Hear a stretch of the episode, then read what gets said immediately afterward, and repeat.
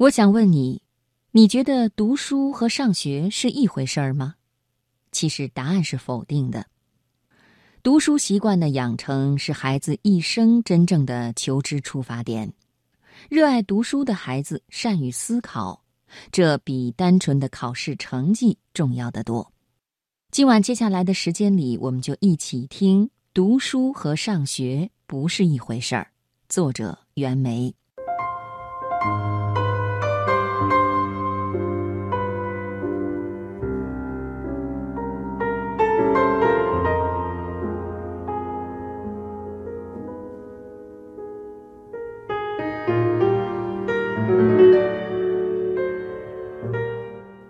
某年的暑假，远嫁法国的一位朋友带着他的两个儿子来北京玩儿。两个男孩，一个十四岁，一个九岁。看见他们的行李箱里带了好多书，我心想：每天白天玩的那么累，哪有时间看书啊？结果那两个男孩每次外出回来之后，有三四个小时都在读书。和朋友聊天，他说，一般法国的家长。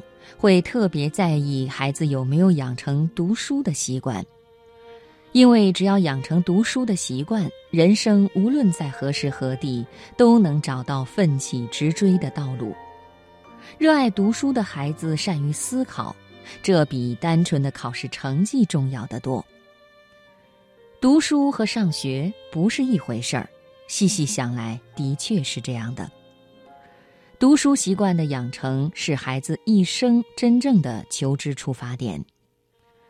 我的儿子读书几乎是没有禁区的。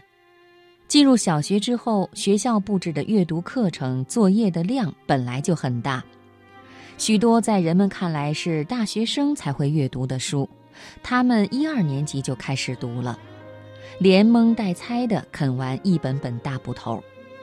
儿子三年级的时候开始读鲁迅全集，他对他父亲说：“总看课本里有鲁迅的文章，觉得很有意思，但我对他的印象还是模糊的，感觉像个爱发牢骚的怪老头。其实鲁迅不应该是这样的吧？”于是儿子每周去上课的时候，书包里顺便带上一本鲁迅全集。老师看见儿子的课桌上放着一本厚厚的鲁迅全集，也是要打个愣怔的。那段时间，班里的大部分同学还都沉迷在冒险小虎队的故事里呢。渐渐的，我发现了儿子读书的套路，他不像他父亲那样随意乱读，抓到哪本是哪本，他的读书习惯变得越来越有计划性。基本是根据自己目前的需求来读，这让他父亲崇拜得五体投地。他可以自己读那些专业的理论书，在我看来，那些书枯燥的令人发疯，他却读得津津有味。在读文学作品的时候，他习惯把一个作家的作品贯穿起来读，一读就是一套。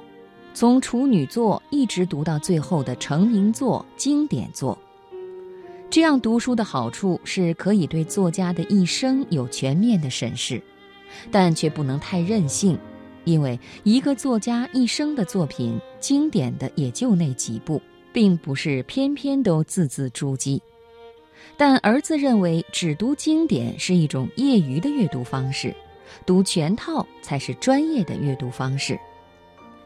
儿子的读书方式是专注、集中和反复，不管读什么书，他的手里都会加一支笔，边读边做笔记。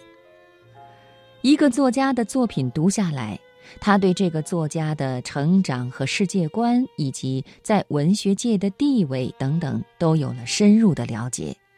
这是一种求甚解的读书方法。比那种粗糙的不求甚解的读法要收获更多。